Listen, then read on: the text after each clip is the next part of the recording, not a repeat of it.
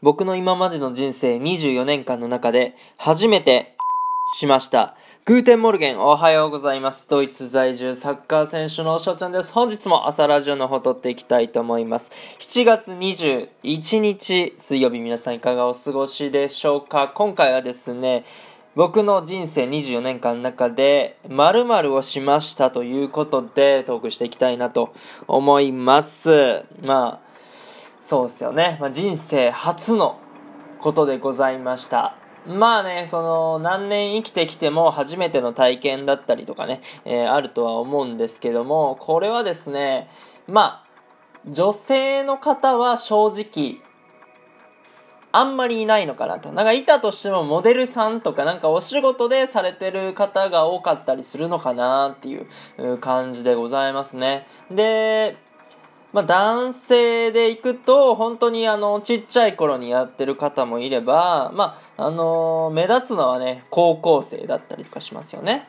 うん。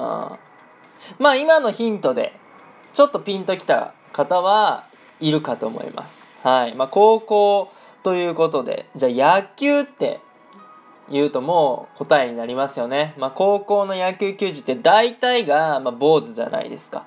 そうなんです。僕人生24年間ね、初めて坊主にしたんですよ。まあ今ちょっと伸びてきてるので、えーまあでも見た目はまだ坊主って言えるほどの髪の短さだと思うんですけども、まあなんで坊主をしたかっていうところなんですよね。うん。まあなんかイメージ的にその高校のね野球球児以外だと例えばサッカー部が坊主してたらその遅刻をしてそれの罰で、えー坊主にするとか、まあ、僕の高校とかでもねそういうのがあったり、えーしたんですよね。まあ今だ今の時代だとなんすかもう体罰みたいになっちゃうんですかねそういうのって。あの自分の意思に反して坊主にさせられるっていうことで、まあ、よくわかんないんですけどまあ高校時代僕もね坊主はしたくなかったです。はい。まあただですね今回あのまあ髪がちょっと長くなってきてまして切りたいなって思ってたんですよ。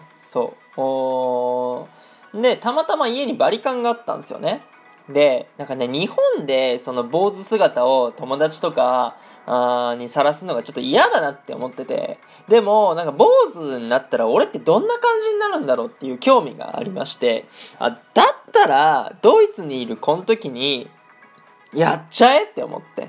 そう。それでもう自らですね、まあ、バリカンもう前も後ろもガンガンガンガン剃って、えー、坊主やりました。で今の時代ってすごくうー便利で、まあ、YouTube 見ればなんかね、えー坊主のやり方とか坊主がね、えーなんか見栄えよくうなる。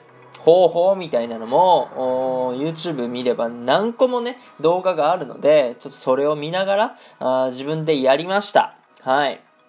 まあ多少ねちょっとおー粗さがあったりしたんですけどまああのーなんかね気にせんくなっちゃったっていうところもありましてで髪の毛が邪魔することない。そしてあのーやっぱ坊主ってね環境に優しいですね。そう。ドライヤーしなくていいし、シャンプーはね、えー少量でいいし、うん、いいことだらけです。まあ、み、本当にだから、もうずっと坊主の人って僕は羨ましいなって本当に思います。はい。っていうところでございまして、まあ、人生24年間ですね、えー初めて、えーここドイツで、坊主にしましたというね、お話をさせていただきました。今回の話がね、いいなと思ったら、フォロー、リアクション、ギフトの方よろしくお願いします。お便りの方のご質問、ご感想とお待ちしておりますので、どしどしご応募ください。今日という日がね、良き一日になりますように、アイネーシャネタクのビスタン。